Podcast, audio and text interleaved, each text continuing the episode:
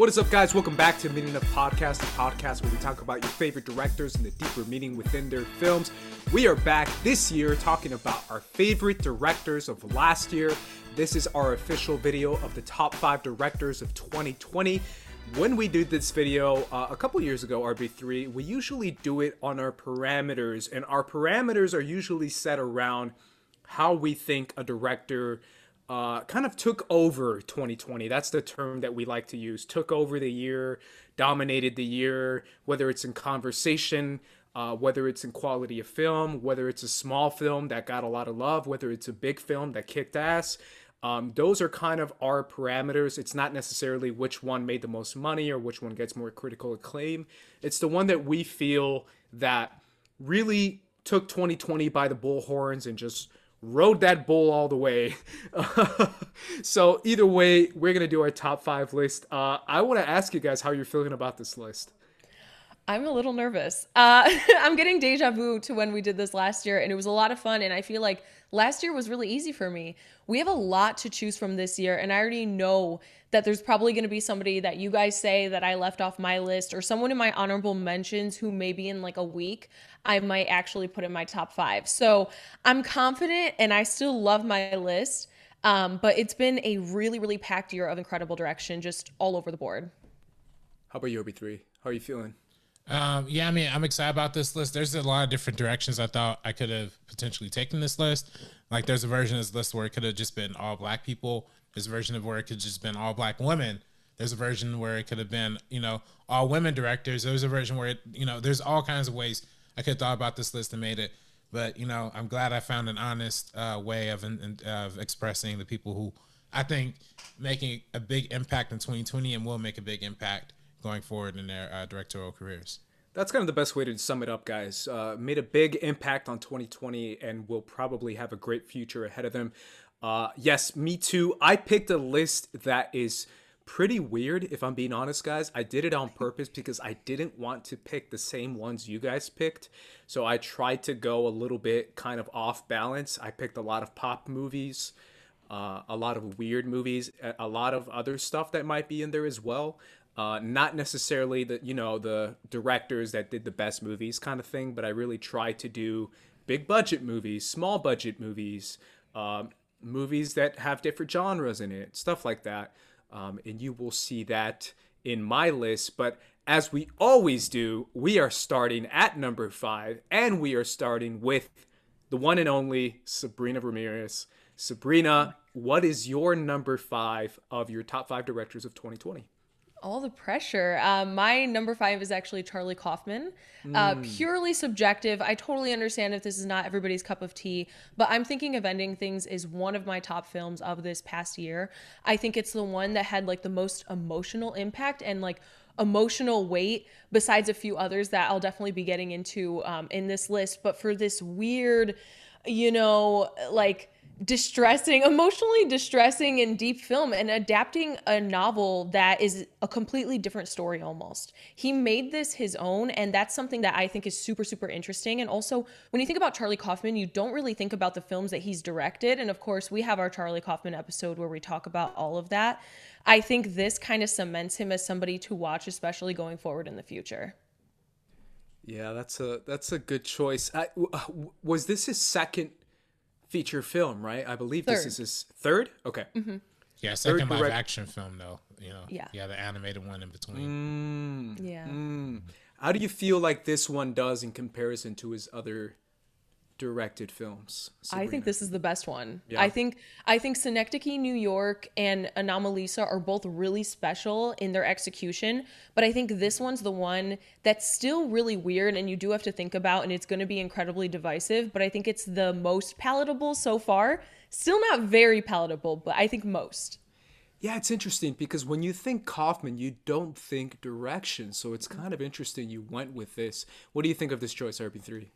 Um, yeah, I mean, you know, I'm I'm a huge fan of Charlie Kaufman as well. I mean, I, you know, I really love him thinking of ending things too.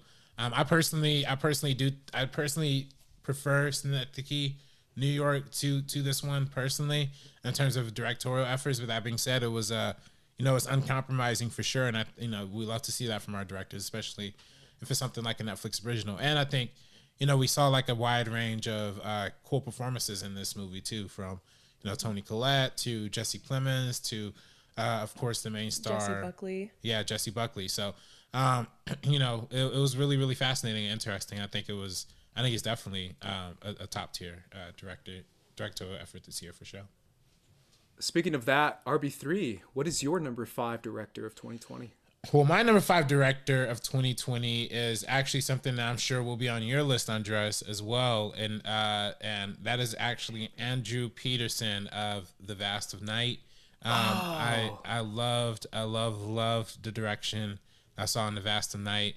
Um, to me, that was one of that. To me, that's a movie that really uh, exemplifies the beauty of direction, and when it comes to the way the camera moves, to how super super low budget it was, to the fact that you could create this whole um, science fiction story that's built around this alien invasion without even actually needing to show the alien ship or without even needing to have some sort of big visual effects. Like it's all through visual and auditory communication. And i think for that that's that's worthy of of of, of a, a claim for one of the best directors of 2020 um, it truly, truly moved me the way I when I first saw that film. And Andres, you you really put me onto that because I really hadn't heard of that movie until you told me about it. So uh, I really, really enjoyed uh, Andrew Peterson's work. I don't know. I'm sorry, Andrew Patterson's. I'm not sure if this is their directorial debut. I'm kind of looking right now. It is their directorial is. debut. So actually, wow. I actually do have a couple of directorial debuts on on my list. It turns out, um, but this is one of them, and this is something that really, truly moved me. So this is my number three. Full disclosure, I think we can do this. Uh, we can jump around. Uh, yes, this is my number three. I think this defines, like you said, RB3, a directorial debut. It defines it because it is sci-fi in one of the most bold ways you can do it. it it's such bold filmmaking in the sense of I'm gonna make a sci-fi movie about aliens all through dialogue and camera movement. That's it. And it's that's a pretty bold move to do because that's not what makes sci-fi sci-fi usually. But it's essentially all uh, dialogue driven. It's story driven, right? Because it's a guy over the phone telling a creepy story of a sci-fi story and then it's an old lady, a creepy old lady, telling another creepy story about a sci fi story. And then that's kind of it. And then everything else is just the way the camera moves around the story and around the dialogue that kind of drives this film. And that's why, to me, it's such bold filmmaking because I'm just like, when are we going to see this stuff? But we probably won't. And like you said, RB3, so low budget, yet it feels high budget with the camera and the camera work is so high quality to the point that I feel like they just spent all the money on the camera work and we're like YOLO on everything else. And I love, love, love, love, love the natural lighting of it all because it's so, so, so like really, really well lit in the sense of like you can barely see what's there, but it feels like that adds to the creepiness factor of it all. Uh, and I think this is one of the best directorial debuts it, considering we had so so many incredible directorial debuts this year. Um, I don't know what you think of this one, Sabrina. I I love this one on the list. Um, actually, this is totally one that I forgot about. I yeah. everything you guys said, I echo all of that. I love the fact how he took hold of that low budget and he was able to work around it within this story completely worked for me. Um, even just like the cast, the performances that we got, a lot of mm. these people are no names. I knew Sierra McCormick, uh, the main character from a Disney show back in the day. So it's just all all different things like that. I feel like this film is so special. I'm a huge fan of the Twilight Zone, and I really got those mm. Twilight Zone vibes from this. Uh, so I love that it's on both of your lists. Yeah, I, I think this movie kicks ass, and I really do feel like 90% of it or a lot of it is with the direction um, which is kind of the point of this list is trying to pick directors that did that. Um, all right i guess it's my turn right for number five. I gave my number three away because you took mine rb3 um, so we're jumping around here but i'll do my number five. And my number five is already starting things off on a weird note. I went with uh, gina prince uh, bythewood. Bythewood? Yes. um, from the old guard uh, this is a, a, weird choice because it is a you know big budget action movie, and I don't necessarily put a lot of big budget action movies on my list. But I feel like when it comes to having a first time action movie and this be your first action movie is so cool because you really tell how much she gets from this movie and how much she gets from directing this film throughout the action scenes, throughout the emotional scenes, throughout the characters, throughout the story and the background of the story that we get because this story is an original IP in the sense that we haven't seen this in film before. So she gets to play around with it. You know, how do we tell the story of these five immortals who are going around the world trying to stop wars and trying to save people? Um, and how badass they are, essentially. And we've seen a lot of um, healing factor kind of superhero type stories. Wolverine is an example. We get a lot of vampires who have the healing factor. So we get to use that to the full extent of it, which I think is really cool as far as like what happens when you empty a clip into one of these guys and they're still standing and they keep coming. Uh, I think the action stuff you can get from that is really interesting and the way she chose to direct it with the music choices uh, with the way the camera moves, with the performances she got from the actors. I think it's one of the best action movies of 2020. Uh, and it's one of my favorite action movies of the year. And it's one of those things where directing an action film is so underrated these days because there's so many of them that I think directing a quality action film is something that's really tough to do. And I think she nails it hundred percent. Um, I I thought this was a really really great choice. This is something I would have loved to see in a theater, and I I'm excited because I I've heard rumblings about um, Netflix actually greenlighting the sequel already, and I think this film perfectly stood on its own, but it definitely set up for like further further like diving into um, kind of like the mythos around it and everything that it set up. It was really interesting, and also like this is like a major like comic book film. This is something, and it, it's yes. it's she did such a great job working with this huge story and being like, I think on it, I think I read an article that she was like one of the first black women to ever direct a huge comic book film, and if that's mm. the case, then she absolutely knocked it out of the park, and I can't wait to see what she does in the future. I mean, if they're gonna if they're gonna be um, adding really talented directors to the MCU the way they did with like Chloe Zhao or other people like that, I would love to see G- Gina Prince Bythewood. Yeah, and I know at one point she was rumored to like be attached to like a Spider-Man property.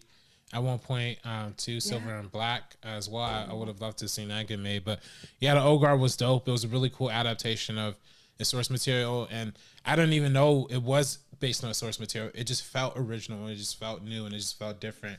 And adding that in the age of like superhero movies, especially for something that we're seeing on the small screen, is very commendable. And I think it's really dope because even what we see on the small screen, even when we see it on a small screen, it doesn't feel like it doesn't feel um it doesn't feel like less spectacular or less big. It still feels like a dramatic and throb, enthralling story that you could still be invested in in the same way that you would be if you see like a Wonder Woman or something on, on screen as well. So I thought it was really, really dope in those ways too. Yeah, yeah, that's why I chose it. Um, alrighty, that moves on to our number four on your list, Sabrina. What is your number four director of 2020?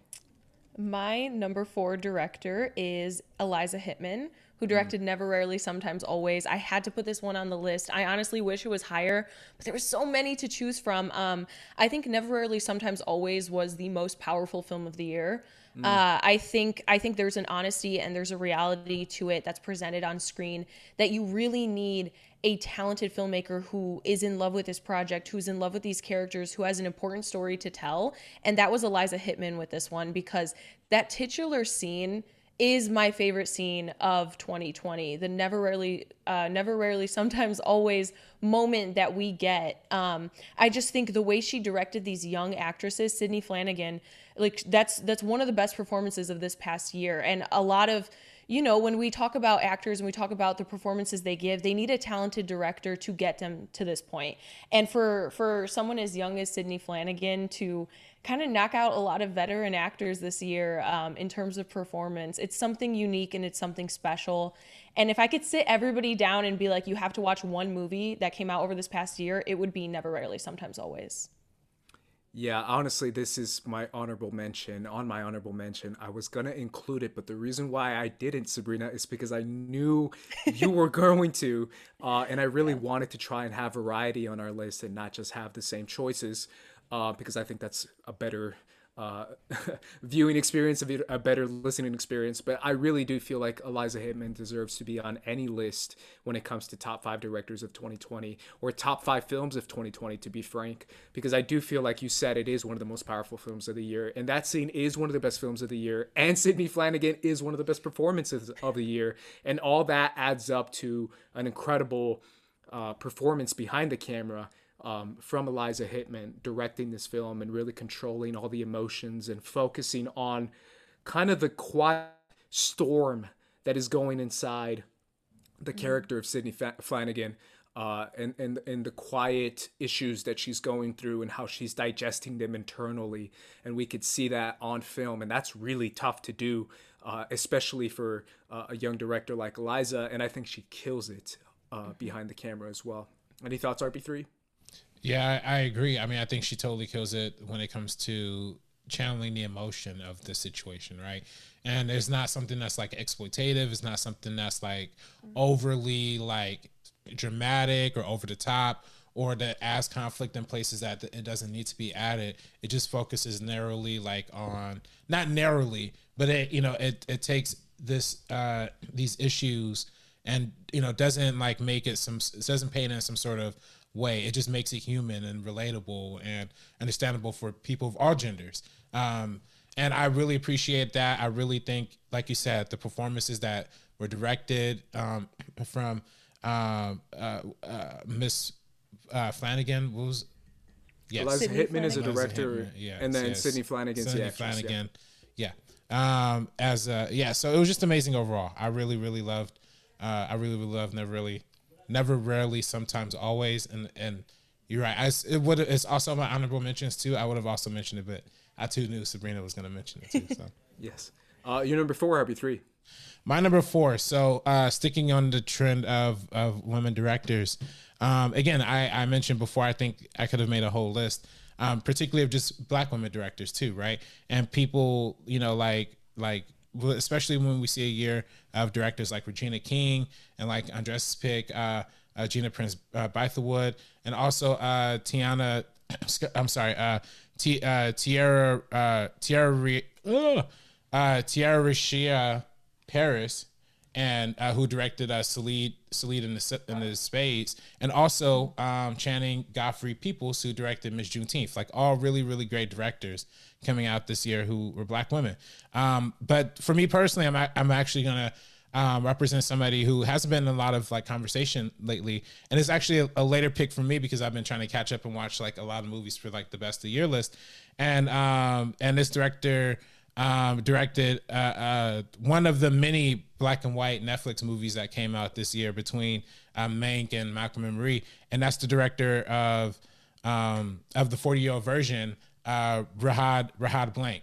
Um, now, uh, the 40 year old version, if y'all haven't heard of this movie, it's actually about uh, it's actually written and directed and starring like herself, like so she's playing like like a, a version of herself as like an aspiring playwright in like New York City but then uh, when but you know things are not going well, it's not necessarily hitting right. So she actually turns to a career in rapping, um, and it's actually like a really, really, really funny and creative and like wildly like like spiritual kind of movie in a lot of ways. So I really, really ended up digging it. This is also a directorial debut.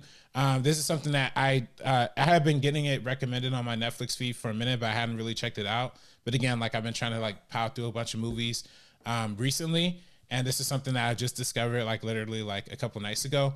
And I thought it was, you know, it's it's funny. It it it it ends on a not so like it ends on a little bit of like a not so satisfying note per se, you know, or I, I think I think it does, but it depends on how how you you know read these kinds of movies. But I think having something that represents older, um, you know, femininity, femininity, and still aspiring and chasing your dreams even at a at an older age is something that a lot of people can aspire to do and i just think that is is dope that it's in black and white and it and it's you know mostly shot in new york so it has that real like urban like raw like decayed feel and having like that writer director and actor kind of like feel to it too. I think it's just really really cool and special. So.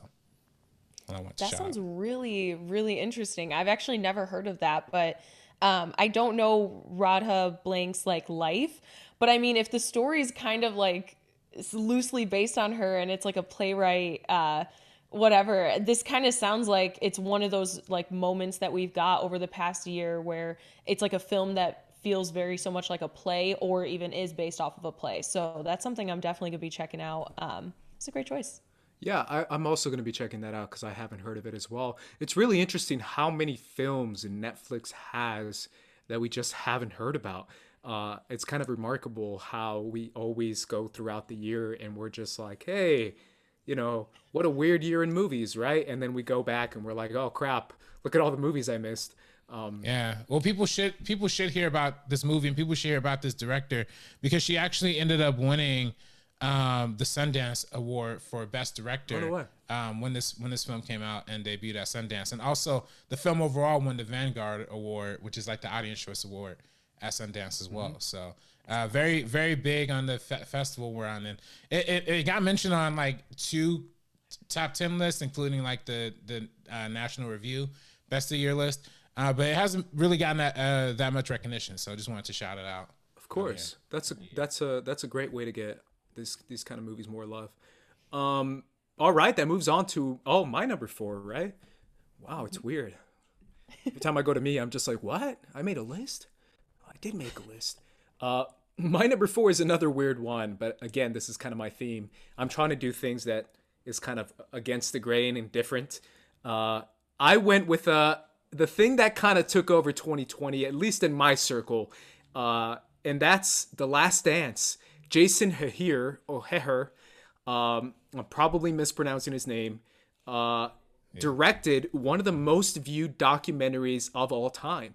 Uh, one of the most viewed documentaries, one of the most gripping documentaries, and one of the most, I think, important documentaries of this uh, last 20 years. I really do feel like the story of Michael Jordan is something that just goes over everyone's head because it's a name that's synonymous with brands now and i feel like the way we view brands is like okay sure jordan brand that's cool or basketball that's cool but jordan is more than basketball. Jordan has always been more than basketball and when you see this documentary you know what i'm talking about.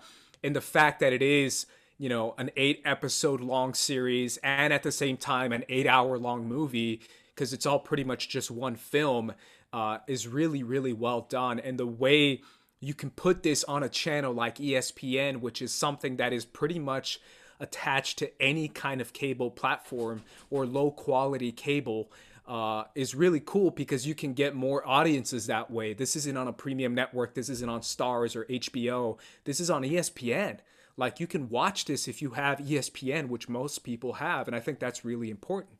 Um, and to me, this is just a powerful documentary, a crazy documentary about one guy who's addicted to becoming the greatest of all time and accomplishing that uh, addiction and, and really kind of questioning if that's a good thing or a bad thing. Uh, what do you think, RB3? I know you have thoughts. Yeah, no, 100%. And not only just going back to you said accessibility, not just being on ESPN, but also coming to Netflix right after that too. It's That's also right. very streamable on Netflix, Netflix co-production. But yeah, I think, uh, yeah, I mean, obviously, you know how I feel about this. This is actually my favorite like piece of content like this entire year. Like not even on movies or whatever. It's just like my favorite thing because I just think for one, like like you said, the direction is absolutely phenomenal with it, right? Like, and I think they they found a way to do the sports documentary in a way that like isn't it's it's familiar but it isn't right? Like they took they did a lot of really interesting things that i feel like actually very director specific right? And especially when it's like coming to him looking at the ipad or the other clips of of what people had to say about him. Like i think i've never really seen a documentary like really do that never. before.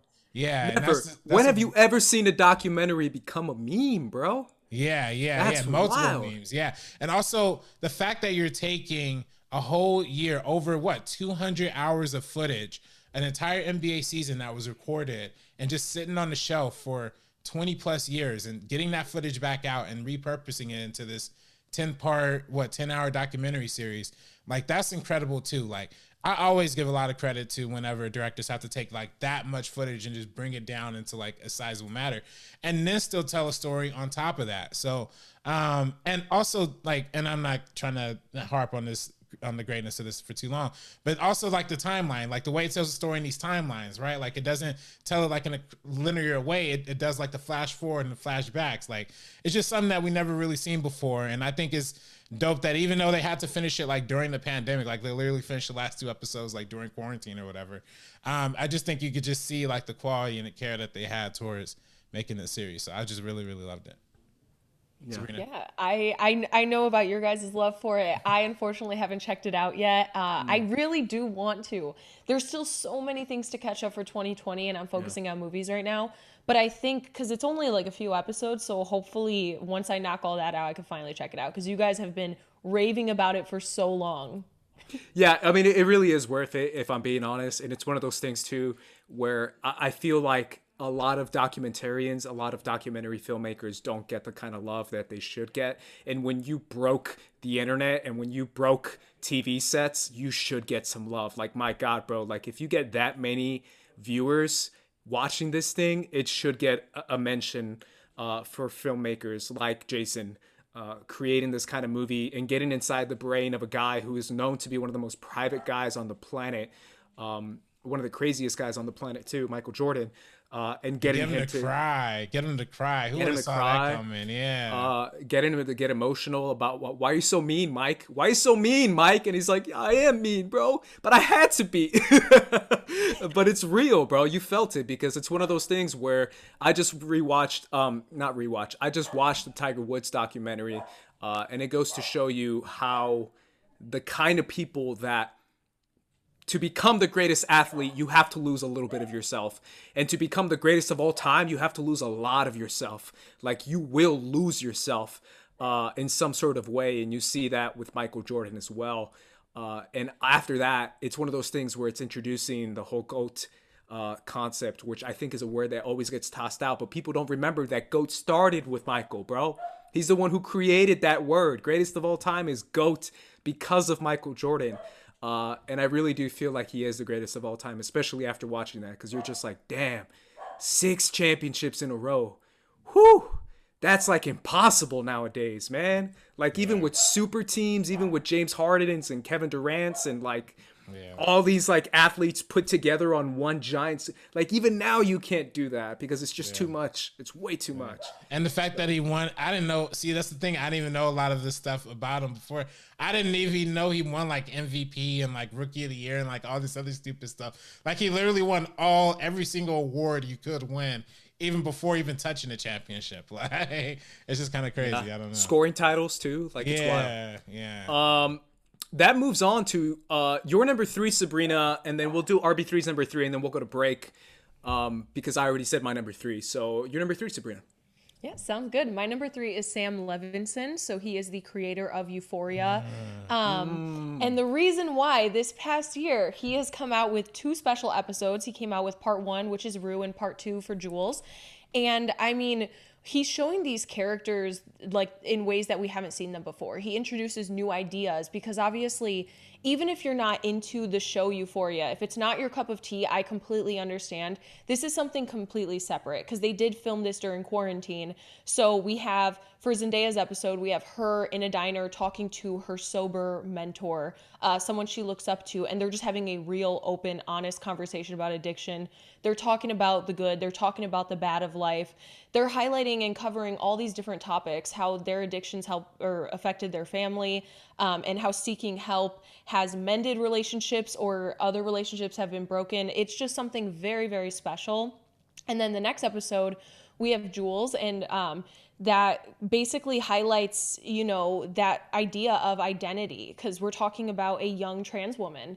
And we're talking about through this entire process of getting to know her sexuality, uh, opening up to different people, how it changes the way that she views herself and how she kind of goes back and forth um, thinking about societal like standards and oh what is femininity? What is masculinity how do you balance both these things and find your own path within what society kind of thinks something should be? And i think and for her episode uh, it's her sitting down in a therapist's office. And the way they tell these stories we have sam levinson with his direction. He's going to different moments. He's he's uh, showing dreams as she's talking to her therapist. She's like i had this dream about moving to new york city and we get that glimpse of that. It, i think these are two of the most beautiful uh, episodes of like television i've seen over the past year. And they both recently just came out and also, uh, as as introspective and special as that is, uh, another one that I had to do it for Malcolm and Marie. Malcolm and Marie was so interesting. I think it was so bold. Um, I don't I don't want to give like a full review because I know we'll definitely be coming out with that soon. Um, but I think taking a script that uh, Sam wrote in like two weeks, having Zendaya uh, do her own hair, makeup, wardrobe, all of that stuff, and have John David Washington the way he has these two actors interact, such like heavy dialogue. Uh, it gets dark. It's surprisingly funny and it's super critical of just art and criticism in general. So I know this is going to be, it is already really divisive, but it's going to be probably more talked about once it actually comes out on Netflix. Uh, but I just thought it was really bold and super, super entertaining. Thoughts, RB3? Uh, yeah, no, I actually, I'm a huge like Sam Livingston fan, uh, Levinson fan. Um, I, you know, I've said multiple, multiple times how much of a huge Euphoria fan I am, and um, how much of the first, especially the first season, especially of the fourth episode too, which um, I believe he directed as well. Um, which is the one that explored like Jules's kind of beginning and like it had that like really excellent like opening sequence with uh not excellent but like you know exploring like like Jules becoming like you know discovering yeah. like uh her identity and then i felt this episode the second episode which just came out last week so this one you know it's a little more fresh in my mind but this one was really moving because it, it felt it, it dealt with the idea of like codependency too right like having a significant other who depends on you so much that is just dragging down all these other aspects of your life You end up learning so much more about Jules and the relationship with her father and her like alcoholic mother and like all these things that and I love that it takes you through the story of Euphoria season one through Jules' perspective because it's all through you know Bruce's perspective. So you're mostly following. Zendaya's perspective, but now it takes you back through those moments like you know just through Jules' perspective, and I think that's just really really dope. I, I like it filling in those gaps and adding those pieces to the story. Um, and even with uh, Rue's episode uh, herself, um, that was just absolutely beautiful too. Again, I you know I've talked about how one night Miami reminded me of uh, like um, my dinner with Andre that we talked about, but that episode of Euphoria also felt like that too. Just two people just having that conversation, and they actually filmed it on 35 millimeter film, so it had that like extra like kind of feeling too. And I also commend Sam Livingston for that too, because out of you know the the the Jules episode, uh, the Rue episode, and Malcolm and Marie, these are three movies that movies or TV shows that are all essentially just two people talking to each other like the yeah. entire time. Like these are like the ideal quarantine kind of stories, right? Just a conversation between two people. And yet he still finds ways to make it compelling and interesting and funny. So I really, really dig Sam Livingston too. And I I, I would have put on my list that's probably an honorable mention for me too, but that's that's yeah. a really really dope pick for sure. I also want to give a quick shout out because Hunter Schafer, the actress who actually plays uh, Jules, is the one that wrote the script for the episode. Yeah. So well, that's yeah, why like yeah, sure. yeah, co-wrote it, and that's mm-hmm. like that's just so interesting because she kind of talked about it in an interview that she worked with Sam on that and she wrote like the first draft of it uh, when she was going through a lot. So mm-hmm. I think that's why we get all this like raw emotion and authenticity to it. Yeah, and and and um and it's beautiful. If you watch like it on HBO Max, they give you like a little behind the scenes documentary and they talk about it too. And that's also what I loved about that the Jules episode too, because the Rue episode felt a little bit more like just a two conversation, like in this restaurant, this diner, you don't really leave. But this episode felt better because it had like dream sequences, nightmare sequences, mm-hmm. flashbacks, flash forwards, like had all these really cool elements that felt more moving and cinematic to me and adding adding that idea with her mother and what she experiences with that and something that's how we didn't see that in the first season because she hasn't told Rue. And since we have Rue narrating the first season, she didn't mention that and then we have the parallel between her mother's alcoholism and then kind of her relationship with that versus like hers with Rue and how she won't tell Rue about her mom and she can't tell her about a piece of herself because she's nervous. She thinks that she's going to feel the same way um, about Rue as she does her mom. And I don't know all those all those ideas. I just it's so so interesting. Even when we have that opening, and this is where they got me immediately, where I was like, all right, I'm in. Um, it's just on Hunter Schafer's eyes, and then you have like you see their Rue's and Jules' entire relationship on her eyes, and it plays "Liability" by Lorde, and it plays the entire song. I was just like, all right, one of my favorite songs of all time, one of my favorite albums of all time, and just a beautiful shot um, that's telling us so much. Yeah, obviously I want to check it out. Uh, I've been meaning to check it out. There's so much on my list; it's kind of insane. But yeah, it sounds yeah. incredible. Uh, that's a great choice. Uh, RB three, you're number three. Well, my number three, uh, going off of your documentary uh, pick, uh, Andres, um, where you picked uh, the document. Which documentary did you pick again? Last Dance. Last Dance, absolutely. Um, this is very different than Last Dance, I must say. Uh, this is another uh, last second option that I'm I'm I'm picking up here too. Um, be, uh, prepping for our best of the year list, and um, and while there's a lot of great documentaries, including another black and white film called Time that I saw recently. That's a great documentary on Amazon Prime about uh, prison industrial, the prison uh, and, and, incarceration and all that.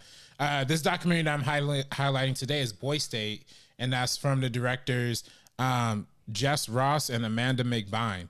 Now I don't know if y'all I don't know if y'all seen Boy State or if y'all heard yeah, of Boy State. I, I told you about it, bro. you did tell me about Boy State. That's right. That's right. Some other people tell me about Boy State too, but man, that movie is incredible. I just saw it yeah. and it's like absolutely mind blowing. The idea, if you don't know about this movie, it's the idea of having a there's like every state has like this camp where they invite 1,100 17 year old boys and make them stay for a week and have them organize their own government and elect their own like politicians, their own state congress people, their own governor, their own mayors of their own towns.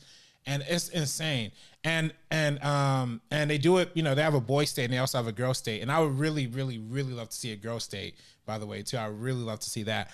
But this boy state one, especially making this one set in Texas, you just see the forest of right like ideologies yeah. just exuded by like these 17 year olds, especially when it's yeah the fact that it's called boy state and the most active thing they're debating throughout the entire thing is like abortion is mm-hmm. absolutely nuts. It's insane. Um, so like for one, it's really it's really difficult to make political documentaries that don't lean in like a one direction or another. And I felt like this, I felt like Boy State did a really good job of like not particularly leaning towards a particular side. Um, they did, they did definitely portray because there, there's two. They show basically two um, sides running against each other. They show like the progressive, more candidate with the Stephen um, Gomez. Uh, I'm sorry, the Stephen. I'm making the same mistake that the dude made in the movie. Um, they have the Stephen guy running as the progressive, and they have the other guy who's like Eddie, who's like the Ben Shapiro lookalike, running as like the super far right guy on the other side. And you just follow that whole story building up, and it, I, I, literally felt like I was literally invested like myself. Like I was like, "Come on, Steven, come on, you can do it, you got it." Like I was literally just holding my breath, and so much so that the exact movie, this the exact moment this movie ended, I went to all of the people who I liked in this movie and just followed them because I felt like no this way. is the first time I actually saw a documentary a political documentary because a lot of times political documentaries are about the past or conspiracy theories or they're about the present and like the doom and gloom of the present. But this is the first time I actually saw a political documentary that got me thinking about the future and got me thinking about what's going to happen next and what's going forward. And is it scary seeing like how crazy a lot of these boys were? Absolutely. But it did give me hope and assurance that there was one kid who rose up pretty far to the top with the aid of a lot of other like other kids in that boys states yeah. thing too that helped them along with it actually rise to the top and get and and and and become a popular figure in that thing. So I really really dug it. I really enjoyed it, and I just I you know for a political junkie like me, like it just really felt like a good mixture of cinema and politics while being compelling too. So it, it really is an example of one everyone says, and I've always said this because I really do feel this, and I think you know a lot of people might be against me, but when they're everyone is like, "Yo, this new generation, they're all great, they're all progressive," and I'm like, "Nope, that's not true." Uh, go watch this documentary. Like 900 out of the 1,000 boys are all hard, hard, hard right, uh, because that's the way they're raised and that's what they believe, and they're all one mind, one perspective, one point of view. And like you said, RB3, when you get the the, the goofy Mexican kid coming in and being like, "Yo, what up, guys? Let's let's do something different, man. It's not it doesn't all have to be right." And when they start to, a lot of them start to get behind him, you start to kind of cheer for him, where he's kind of converting a lot of like hardcore Republican right wingers to his side, and I think it's hysterical because it shows you. It reminded me of like the old school mentality of politics, right? Where it's like if I have a good enough platform and a good enough personality, I can get Republicans and Democrats on my side. And he's able to pull mm-hmm. a crap mm-hmm. ton mm-hmm. of right wingers and Republicans on his side. And it's pretty remarkable if you think about it. Um, but at the same time, most of it, in my opinion, is still pretty much like, hey, here's a bunch of 17 year olds, like, yeah, basically worshiping Trump and you know, yeah. talking about stuff that they shouldn't be talking about. But I, I this yeah. again, I really want to see the girl state. Like, I really, really I want That's them good. to do the girl state documentary. And I really want to see yeah. what's going on on that side. Like, I've never heard of. I've heard of Boys State, but I didn't know what it was about, and I never heard of the fact that this is real.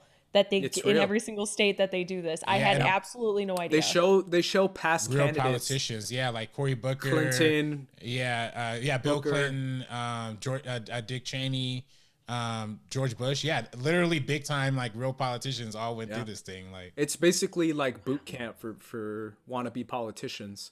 Mm-hmm. Um, it's really interesting, but obviously, you know, everyone should check it out. Either way, guys, that is our list for now. We're gonna go to break real quick. When we come back, we're gonna go with our top two directors of 2020. So make sure you guys stick around. This ain't funny, so don't you dare laugh. With the 4-5 divide you in half. You getting at me equals a bloodbath. You do the math, take you out the equation. What's going on, First Cut fam? Paul Yama here. I'll essentially be operating as First Cut's uh, Sundance correspondent this year. Just wanted to give you a little heads up on some films to keep on your radar as the weekend goes on. Uh, one is Prisoners of the Ghostland. This is a post apocalyptic genre movie from beloved Japanese auteur Sion Sono. Uh, Nicolas Cage stars in this. It might not be a similar movie, but it kind of gives me the same energy as Mandy from a couple years ago. Um, next one is Passing. This is uh, Rebecca Hall's directorial debut. It's an adaptation of Nella Larsen's novel, and it explores things like gender, sexuality, and class in the 1920s. Stars Tessa Thompson and Ruth Negga. Sounds really interesting to me. Um, Summer of Soul, or the, When the Revolution Could Not Be Televised. This is legendary musician Questlove's directorial debut about the Harlem Cultural Festival, which took place concurrent with Woodstock in summer of '69. Uh, a lot of this is new footage. People like Stevie Wonder, Herbie Mann. Um, on the count of three, this is Jerrod Carmichael's directorial debut, um, starring him and Christopher Abbott about two friends who make a pact to end their lives at the end of their day. Um, early buzz has this compared to something like the Safdie brothers, so that sounds fascinating. I think keep an eye out for that one. And then Cusp, which is this documentary about three teenage girls in Texas. A lot of early buzz has this kind of compared to Minding the Gap. It seems like it's you know this big linchpin year in their lives. So I think all of those are really ones to keep keep an eye on as the as Sundance goes on this year. And uh, yeah, if you want to keep track of everything that's coming out. Um, you know, just look up my name on Letterboxd. I'll be logging all the stuff that I want. Y'all, Andres here. Hey, what's up, y'all? It's RB3. Sabrina here to talk about First Cut's Patreon. Yes. That's right. Now you get to be a part of the First Cut community, as well as support us individually, RB3 Sabrina and I, and get access to exclusive content all at the same time. First Cut really began with the meaning of podcast. That started with myself and Andres Cabrera way back in 2017. A little over a year ago, they added me on, and what we really do is just champion diverse voices behind the scenes, in front of the camera. Since we started our YouTube channel, First Cut to House, our podcast, and we've been growing ever since. This time last year, we crossed over a thousand subscribers on YouTube, and now we're just a few hundred away from hitting 4K. With access to more monetary resources, we're able to hire another editor, we're able to hire more help, and we're just able to promote the show better in general. So let's run down exactly what you would get on the First Cut Patreon. You get access to the First Cut Discord server, and we're really excited to be able to have another platform to engage with you guys, to talk about whatever. We're gonna have so many different channels Now, our next tier is going to be our colorist. Video essays are a promise that we made at the very beginning of First Cut that we never really had the opportunity to live up to until today. And the next tier is visual effects. Now, we've always wanted to do movie commentaries here at First Cut, and we finally have the opportunity to do it. Up next is our sound editor category. And this tier includes everything from the previous tiers, but also a monthly Patreon exclusive live stream. And the next tier is the post production supervisor. We are making this tier our access point for our behind the scenes content. Next up, we have our composer. You get to be in a virtual hangout with RB3 Sabrina and I. That means you officially get to hang out with us. And then, of course, we have the final tier, which is the director. You could be a part of the First Cut crew occasionally on this tier where you can actually be a part of some of our episodes. If there's something that you're really, really, really passionate about and that you want to talk about with us on the Meaning of Podcast, this is the tier that you want to be at. We are starting Patreon so we can expand and produce more content for you guys to enjoy. I'm super, super excited to see what 2021 has in store for us, which is why this First Cut Patreon is coming. And whatever way you can support, please do. Again, it's patreon.com slash first cut studios. Check out our new website on geeksofcolor.co slash first dash cut to check out our reviews, our videos, and articles that pertain to everything First Cut related. Check it out. Come along, children. Now we're going to have a little music.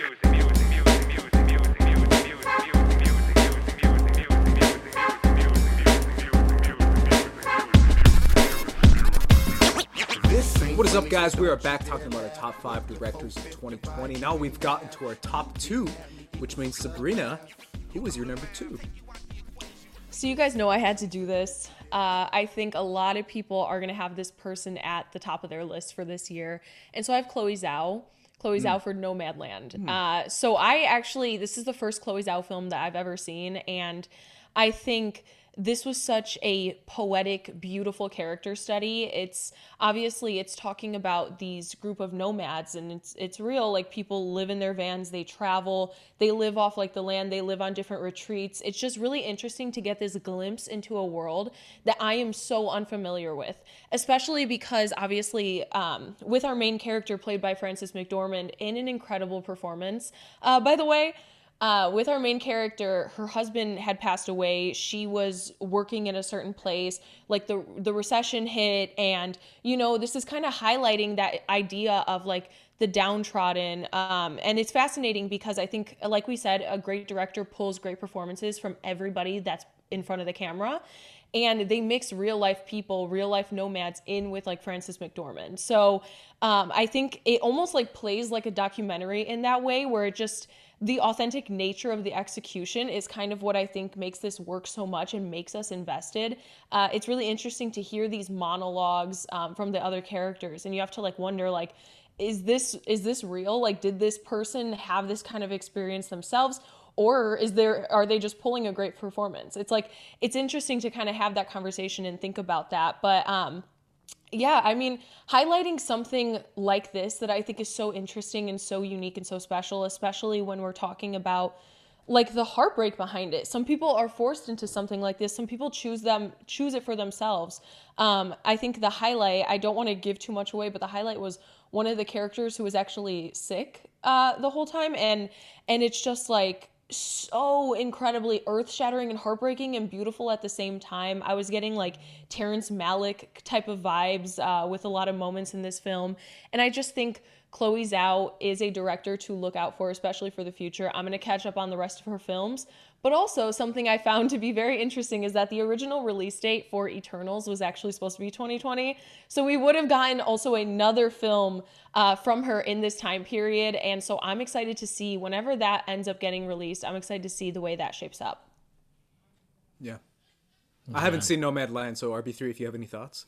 Um, well, yeah. I mean, speaking of uh, you having Chloe Zhao as your number two, Chloe Zhao was actually my number two. Oh, there you go. Um, for uh, for for my best of uh, directors list.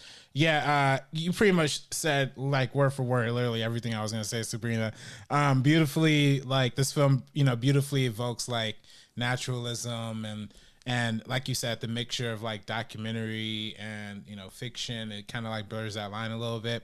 I personally, for me personally, it really got me thinking about like the idea of like meta realism, right? Like how I talk a lot about how you know there's like waves of cinema, like you know, uh, modernism, postmodernism, and how in this era we're kind of like in a meta modernism era.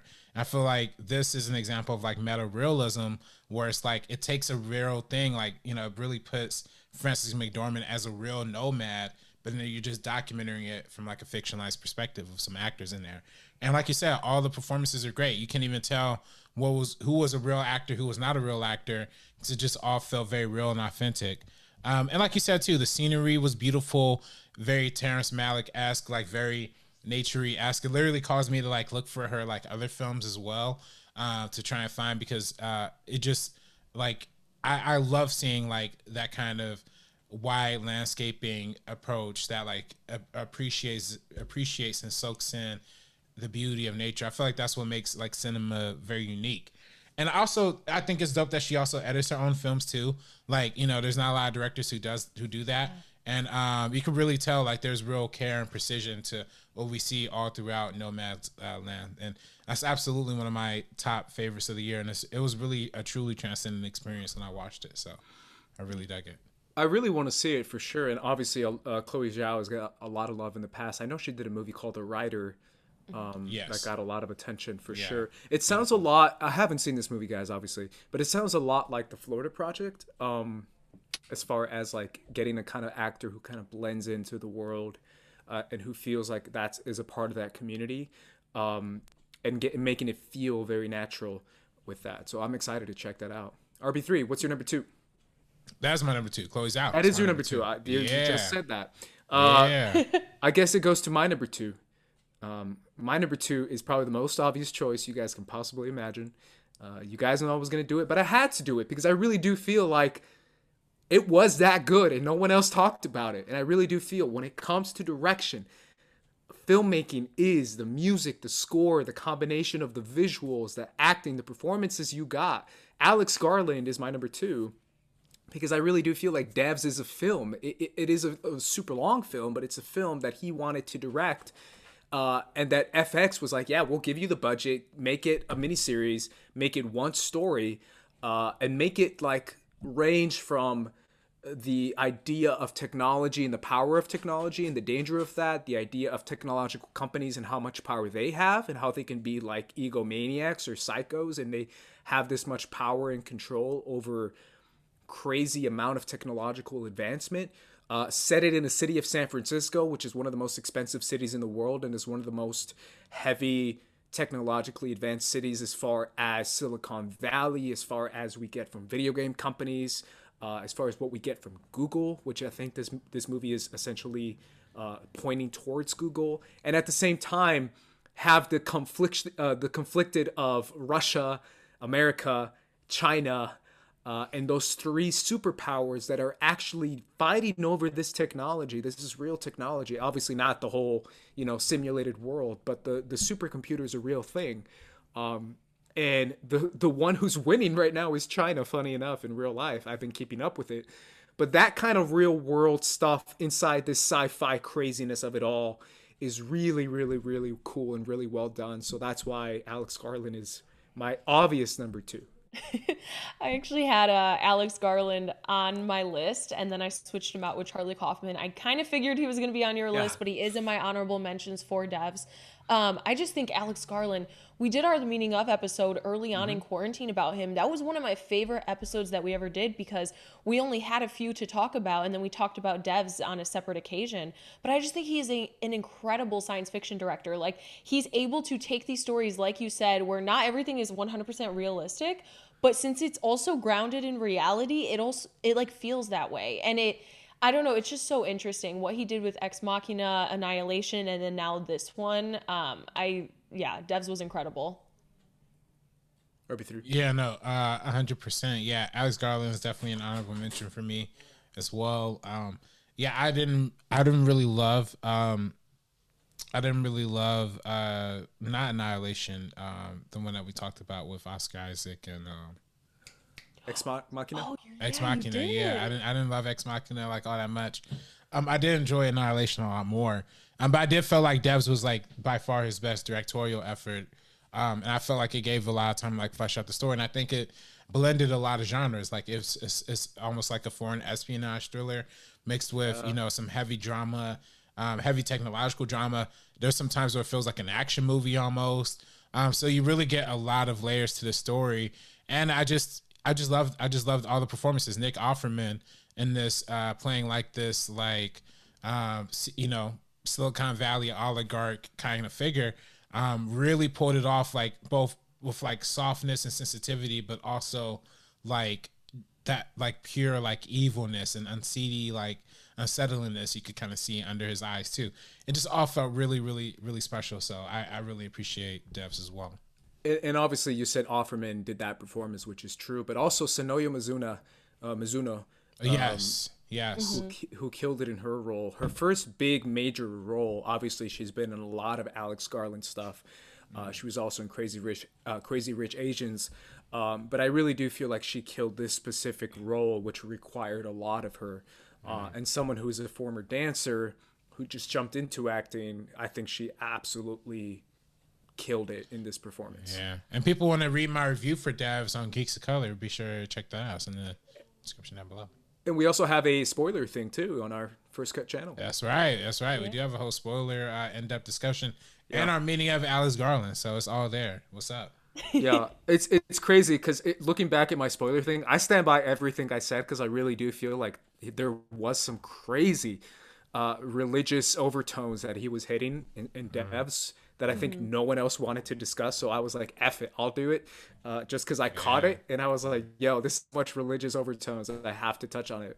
Uh, but it really is fascinating too when you think of like end of the world, beginning of the world, God level type stuff. When you start to realize like when your concept of God starts to grow and grow and grow and grow, and you start to realize how much you can get from this technological advancement, and that's why the character of Nick Offerman starts to almost, you know, elevate himself to a God level where he does feel like he is God, like a lot of these companies actually do act. So that's why I thought it was pretty relevant. Um, so that's my number two. Either way, we're finally at our number one. Sabrina, what is your number one director of 2020? Well, should we My- do honorable mentions first before you? Oh yeah, yeah, yeah. Oh, sorry.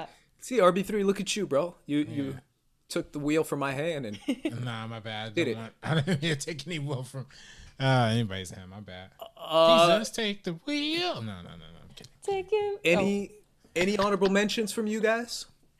Oh yeah, I have a bunch. Uh, I'll just kind of list them off. But Emerald Fennell for uh, Promising Young Woman, Regina King, Spike Lee, of course. Spike Lee, it absolutely broke Taking my all heart to mine. get this list. and then also one more, George C. Wolfe for Ma Rainey's Black Bottom, which I Mm. don't think people talk about enough. Yeah, I'll I'll echo real quick. Uh, Regina King uh, is definitely in my honorable mentions as well, and as well as you said, oh, her name is Emerald. Fennell. um, Fennell, Emerald Fennell, who plays uh, Camilla in The Crown. I still can't get over it, guys. I'm sorry, as a Crown stan that I am.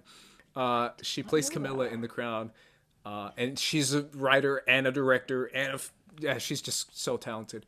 Uh, shout out to her for Promising Young Woman. Yeah, yeah. Uh, I mean, also, uh, I guess I'm also giving Regina King a shout out for honorable mention uh, too. I, mean, thought you guys were gonna include her, so that's I thought, why I thought y'all did. were gonna include thought it you too. yeah, yeah. I waited Uh, for y'all. Uh, sorry about that. My bad. Um, yeah, shout out to Regina King. Shout out to David Fincher. Uh, Mank, even though Mm-hmm. Mank wasn't the greatest uh, ever, I still really enjoyed it. Uh, Charlie Kaufman is also an honorable mention. Christopher Nolan for Tenet. Um, also, Nolan. yeah, definitely yeah, because that's some directing right there. You That's can't- some you can't- directing, You can't yeah. deny that's not. If you don't even Oh, like no. Tenet, that's some directing that's going on in there. Oh, yeah. boy. Ooh. Um, and then uh, of course, uh, I also wanted to. Kemp Powers was actually real close to getting on uh, yes. the list too, because not only for uh, directing Soul, but also writing uh, One Night in Miami, like the actual play. Um, so yeah, those are my uh, honorable mentions. Who was the co-director of Soul with him? Pete Docter, Pete Docter, Pete Docter. That's Yeah. the guy I was thinking Yeah. of for Soul. and behind the greats of, of of Pixar, I personally feel like uh, Inside Out and uh, and uh, a couple others too, if I'm not mistaken. So, Yeah. yeah. You're number one, Sabrina. My number one is Steve McQueen, and I feel like all of our number ones might be Steve McQueen. Wait, is your number one Steve McQueen RB3? My number one is Steve McQueen. My number one is Steve McQueen. We did not plan this, guys. Hey, look what we're doing. Bah, bah, bah, bah, bah, bah. to be fair, Sabrina, I'll let you go, but I feel like this is the only choice, the obvious choice. I really do feel like what he did with Small Axe is uh, filmmaking in a whole, is directing in a whole. So go ahead, Sabrina. Yeah, I mean, whichever way you put it, whether you consider Small Axe to be five separate films, which you consider it to be a film series, or you consider it to be like a mini series, regardless, these are some of the best films, shows, episodes, whatever of the entire year. It's the, one of the best cinematic experiences, sheds light on racial bias in the UK, which is something that we never see on screen. Um, but they have experiences the same way we do, and they're still fighting for that. So the fact that we get kind of this like voice champion throughout these films um, i think is something really special. And he gives so much care to these stories. If you listen to him speak about it he says like oh like something like lovers rock. I i've been to parties like this. I was like a little kid. I was holding people's jackets. I was helping people out like that and just so how how near and dear to his heart this is i just think is so special. I think technically they're incredible. Some of the shots are one of some of my favorites of the entire year. It's just like i i don't think we can speak on it enough how important and incredible um, this was. And i kind of just figured that it was going to be all of our number ones because like you said this is genuinely this is the choice for best director. Yeah, RB3. Yeah, no, I, I 100%, I 100% agree. And I think these, what made the, the him feel, um, what made this feel very, very good to me is that the very, very, sorry, let me start that over. I'm adding all that out. What made what made Steve McQueen uh, my best director of tw 2020 is that all these films like were about historical things, but they all felt like very personal, right? They all felt like they're coming from a place of telling personal history of, of um, relaying a personal culture that hadn't been highlighted before. And you know, when I think of the, the films individually, like Mangrove, um, still remains one of my favorite movies of the entire year. Again, I love courtroom dramas and I love, you know, highlighting stories that I probably wouldn't have known nothing about. And that's definitely an example of one of them.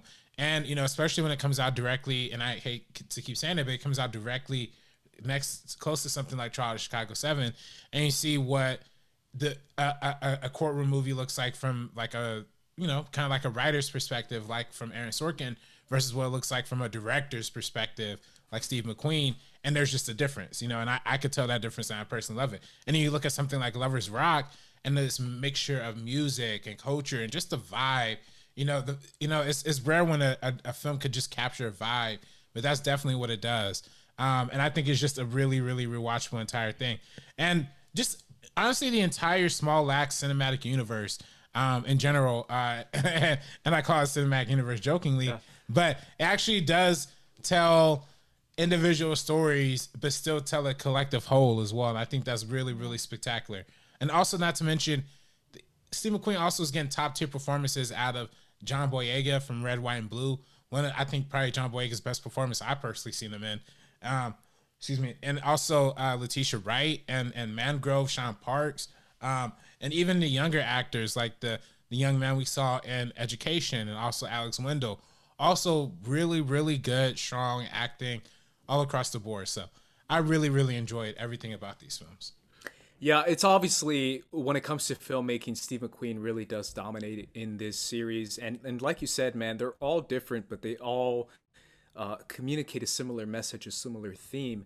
But I, I really like the energy of each and every one of these films. And by energy, I really do feel like each character exemplifies a different personality, a different style, a different background. Obviously, when we start out with Mangrove, we get to see obviously the brutalness of what they're confronting, but also the beauty of their culture and their people and their food and their and their music, um, their power, their grace their their intelligence of able to being able to defend themselves in court uh, inside the British system to me is something that's also uh, beautiful as well. And I think Steve McQueen captures that so well in Mangrove. Going to that to Lovers Rock uh, and capturing the beauty of the music there and the the atmosphere that's inside there, I think is a really uh, powerful thing you can through you can do through a camera. Uh, and I think he does that so well. And obviously, throughout the entire series, when we get to Alex Wheatle and we get to even more uh, really tough scenes. I think he nails it really well. I focused on the scene in Alex Wheatle when it comes to the slow tracking shot, uh, the slow dolly up when he's tied up and they tie him up in school to show kind of the brutalness of what's going on and how that kind of puts him into a really negative mental state. Um, each and every one of these films does something different and it does it so well, and yet it still has one central core that is driving it, which to me is just so powerful. It really is like filmmaking 101, man. Like you can teach these in school, in film school. It really is that good. Yeah, I feel like it's it's completely underrated that people just aren't taking the time to check this out, but it's so easily available on Amazon Prime. And yes, it's 5 films. Most of them are like an hour, so you can genuinely knock these out um, just like over a few days. Check them out. Um, I think it's something really impactful, and important, and like we said, like each of these are so unique and special to themselves. So even if one interests you more than another, check it out. Like RB3 said, Mangrove is one of the best movies of this entire year. You cannot miss out on something like that. Lovers Rock is a whole experience, like visually, audibly, everything. Um, I just think Steve McQueen did such an incredible job with this, and yeah. RB3, any final thoughts? Yeah, no, hundred percent. I'm really, really glad that you know we've we've been fortunate to highlight like these films and and this entire series like on this channel.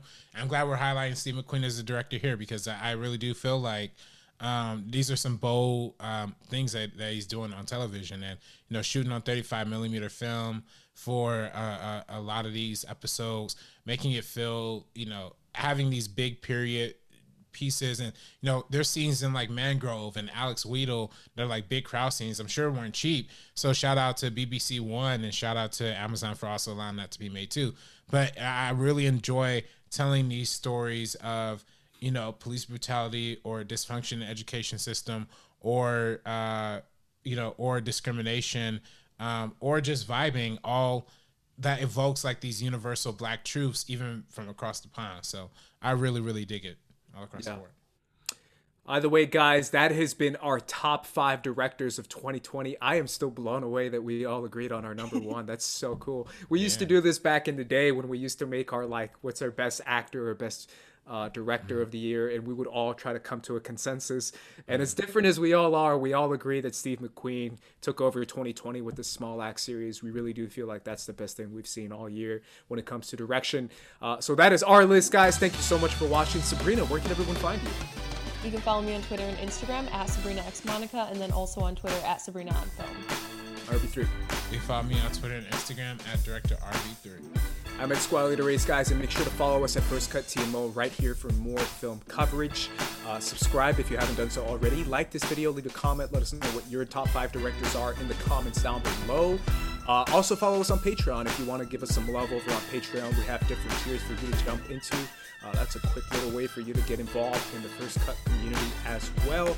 Either way, guys, for the Meeting of podcast and for the First Cut crew, peace out, PCL. Peace.